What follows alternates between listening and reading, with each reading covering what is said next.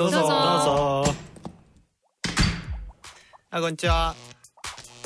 初めて来たんですか？どうも。ゆっくりしていきや。え、私たち？こんにちは、ほっこりパワーチャージャーのエリンです。こんにちは、健康的な会社員のゆうたです。こんにちは、エンジェル営業パーソンのマーチです。このポッドキャストは問いと対話でコルクラボの温度感をお伝えしていく番組です。身近だけど見逃しやすいテーマを通じて聞いている方も一緒に考え、何かに気づくきっかけにしてもらえれば嬉しいです。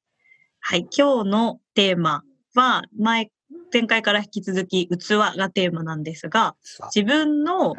器が溢れそう、まあ、キャパオーバーしそうっていう時ってどうやって対処しているっていうのが今日のテーマです。はい。うん。ゆうたさん、自分がさ、なんかあの器が溢れそう、キャパオーバーだって感じる時って結構ある？あるね。最近もあったよ。だえどんな時どんな時なんそれは仕事でなんだけど、うん、なんか人間関係でうまくいかないことがあって、うん、こうなんだろう、イライラというかモヤモヤがどんどんこう積もり積もってって、うん、ちょっと調子を崩したっていうのがちょっと前にあって、うんうん、でも結構ギリかな、溢れ溢れてるかもみたいな、うん、ことはねあったね、うん、こうもやもやが受け止められなくなったって感じ？そうあのねそう受け止めきれないかなっていうふうに感じて、うんうん、ちょっとなんかやばいかもっていうのが最近あったかな。うんうんうんうんうんのさテーマでいくとさ、そう感じたときに、うん、こう自分はどう対処しているかみたいなことがテーマであるんだけど、うんうんうんうん、その時ゆうたは自分ではどうしてた？その時はね、うん、あのもう全然違うことにちょうど熱中できて、おうんと前々から自分は音楽がすごい好きだったんだけれども、うんうんそこでなんか自分で音楽を作るのに没頭する時間を持つようになったらすごいなんか救われたというか、うん、なんかそのなんかねそのモヤモヤの器からなんだろうそれを別の器にこう移し替えるようななんか作業のように感じて没頭するっていうことがすごいねそれはなんかねそれがすごい救われて、うん、今は多分ちょっと回復してきてるんじゃないかなと思ってるんだけれども、でもなかなかそういうのってタイミングで出会えないと、うん、どんどんどんどん器から漏れ出てっちゃって最終的になんか器が壊れちゃうっていうことにもなりかねないなっていうふうに思ってるから、うん、なんだろう、うん、みんなのその溢れそうな時どう対処しているのかっていうのはすごい知りたいんだよね自分。うんどうマーチ？うん。俺最近そんなないんだよね。ない。うん。で、まあただまあ当然そういう時期はあって、うん、そうだね。パッと思い出すのはろくねんまえぐらいに、うん、まあ仕事もやっていて、うん、で仕事と同時にとある団体の主催もしてて、でそれで、まあ、あの芝居なんだけどね、うん、公演もやっててみたいな、うん、プロデュースして脚本演出して出演もしてみたいな、すごいなんかもうもう本当にそれはもうやりたかったっていうのと、うん、で一緒にやりたいっていう仲間が結構バッと集まって、うん、っていう感じでもうなんかあんま後先考えずにやってたんだけど、うん、当然もう体力も時間も、うん、もういろいろ奪われて、うん、だけどまああの当然ね仕事もそういう公演も質を目指すっていうところは当然あるから、うん、それがちょっと落ちそうだみたいなこう不安とか焦りとかもあってみたいな、多分あの時は最近だと一番もうあの時どういう状態だったっけな追い込まれていく感じ？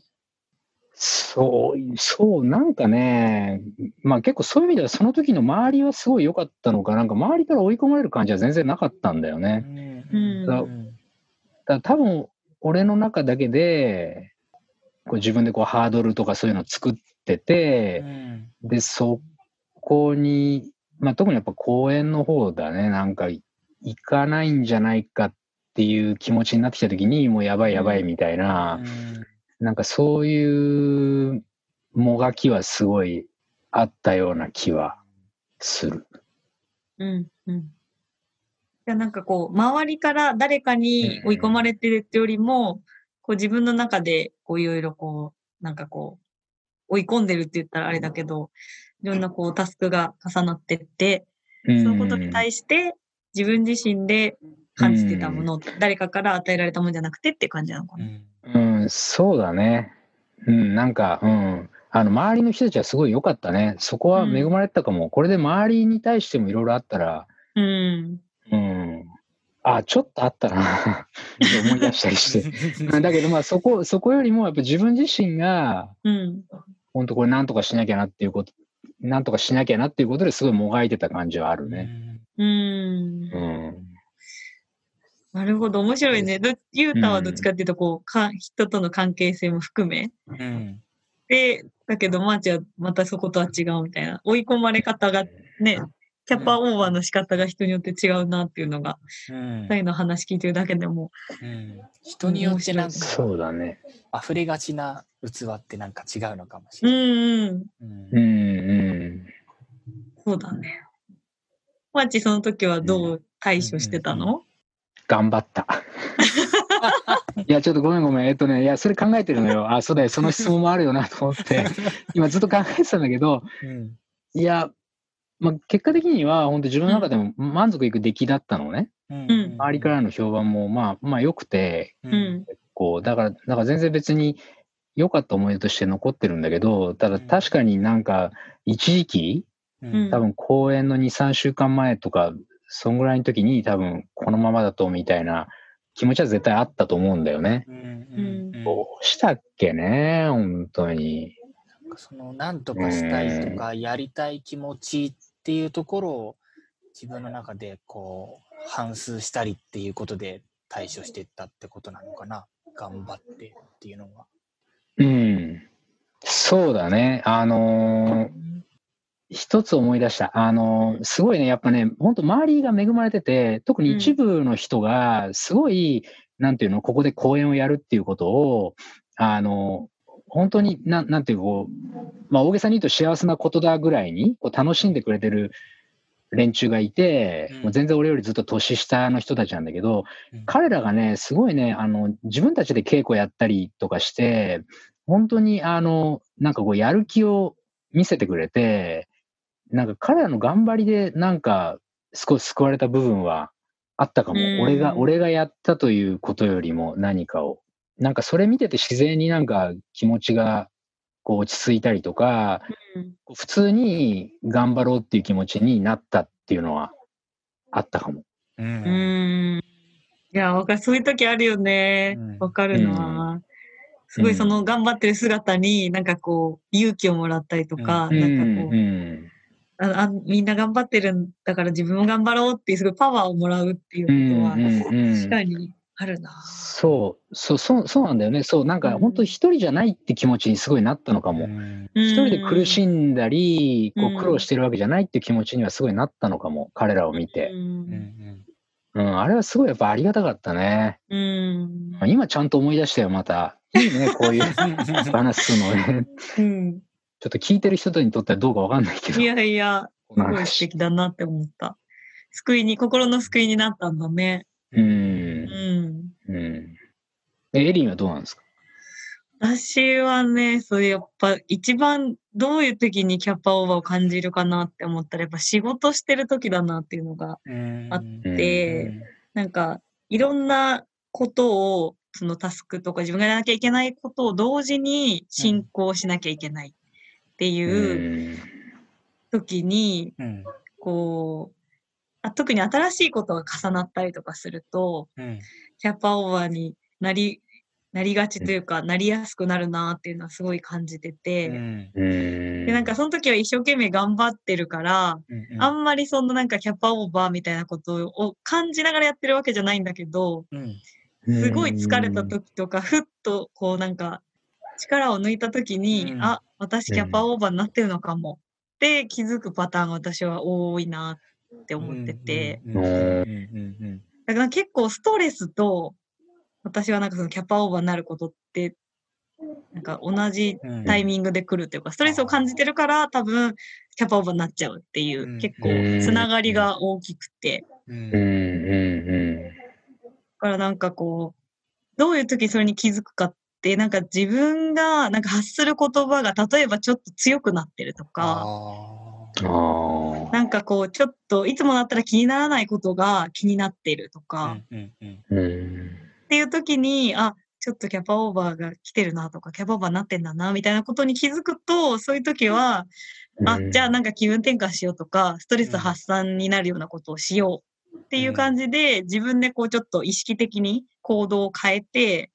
対処してるっていうのを今までやってきてるなって思ってて、うんうん、溢れるのに気づけるのすごいよね。それすごい、うんうん俺も今ね、なんかそこをすごい冷静に気づけて、すぐ対処に移ってるんだなっていう、なんかその感じにはちょっとすごいなと思ったんだよね。なんかやっぱそれを多分繰り返してきたりとかしてて、で、私結構昔はなんか鈍かったんだよね、そういうことに。なんか根性論じゃないけど、うん、なんか頑張っとけばなんとかなるみたいな感じでやってて、うん、そういう時になんかこう体に現れて、それこそじんましんが出たりとか、うん、なんかそういう体にサインが出た時に、うん、あれ私なんか実はちょっとこうキャパオーバーだったんじゃないのかなみたいなっていうことが一回あってから、うん、あ、もうちょっと自分のことをいたわってあげないといけないんだなっていうことに気がついて、そこから意識するようになったかもしれない。うーん、うーん、なるほど。なんかそういうことを繰り返してって、それこそその器っていうものが、なんかこう、じわじわとこう内側から自分でこう広げていくみたいな。うんうんうん。うん。そういう意味ではやっぱりそういう本当にきつい体験をした後には、ちょっと器が広がってる感覚はあるんだ。うん、そうだね。一回経験したおかげで、あ、じゃあ次の時はどういうふうにすればいいかっていうことがこう予測できたりとか、うん、やっぱ対処できたりっていうのがあるから、うん、それが大きくなったって捉えるのであればそうかなとは思うね。うんうん、キャッパっていうものに対しての器は大きくなったんじゃないかな。なるほどね、うん、なんかエリンはすごい器を大切にしてる気がする、自分になんかちゃんとメンテナンスというか、うん、こうちゃんと触って状況を見るようになってるんだなっていうのがなんかすごいなと思って今聞いて、ああ、うん、そうかもしれない。なんかこう、うんうん、意識するようにしてる。うん、そうかも。なんかちょっと欠けてないかなとか、そうだよね、なんかここが実はちょっと薄くなってきてんじゃないの、うん、みたいなっていうのは、うん、気にするかもしれない、うん、自分自身に対して、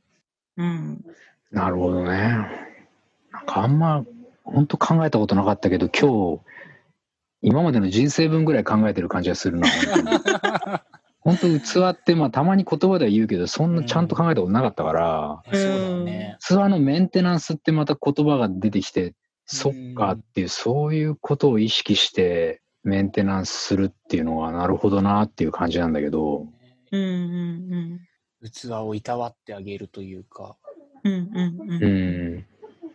え、ゆうた自身はどうなの？そ、その器をいたわるっていうことはこうできてる感じなのか？あんまりね、できてないんだと思うんだよね。なんか溢れそうっていうより、こう溢れてるとか、うん、なんかちょろちょろ漏れ出てきてるっていう時に、やばいやばいやばいっていう感じに自分はなりがちだから、うん、なんだろう、日常的にこうなんか振り返ったりとか、そういうことをこう続けていくと、うん、振り返って自分の器をペタペタ触って感触を確かめるっていうのが日常の習慣みたいになってると、うん、だいぶ違うんだろうなっていうふうには思うんだけど、うん、なかなかその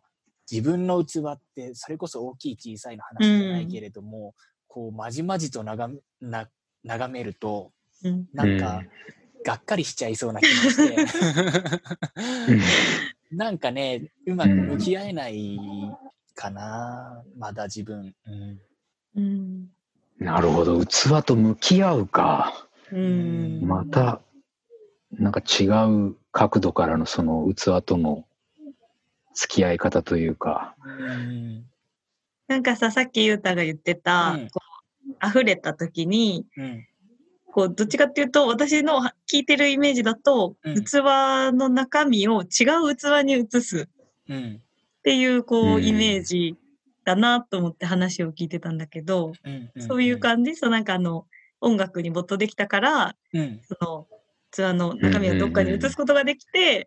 こうちょっといっぱいいっぱいならなくなったみたいな感じで、そうそうそう、なん、うん、移したりとか、その漏れているところにこう受け皿を作ってあげるっていうのが、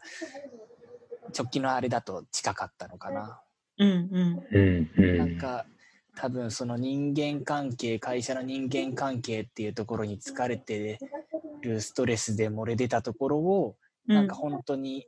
何にもならないけど、うん、やってて楽しいとか。うんうん、そういう器にを設けて水をこう出してあげてたっていうところで、うん、なんかこうちょっと自分を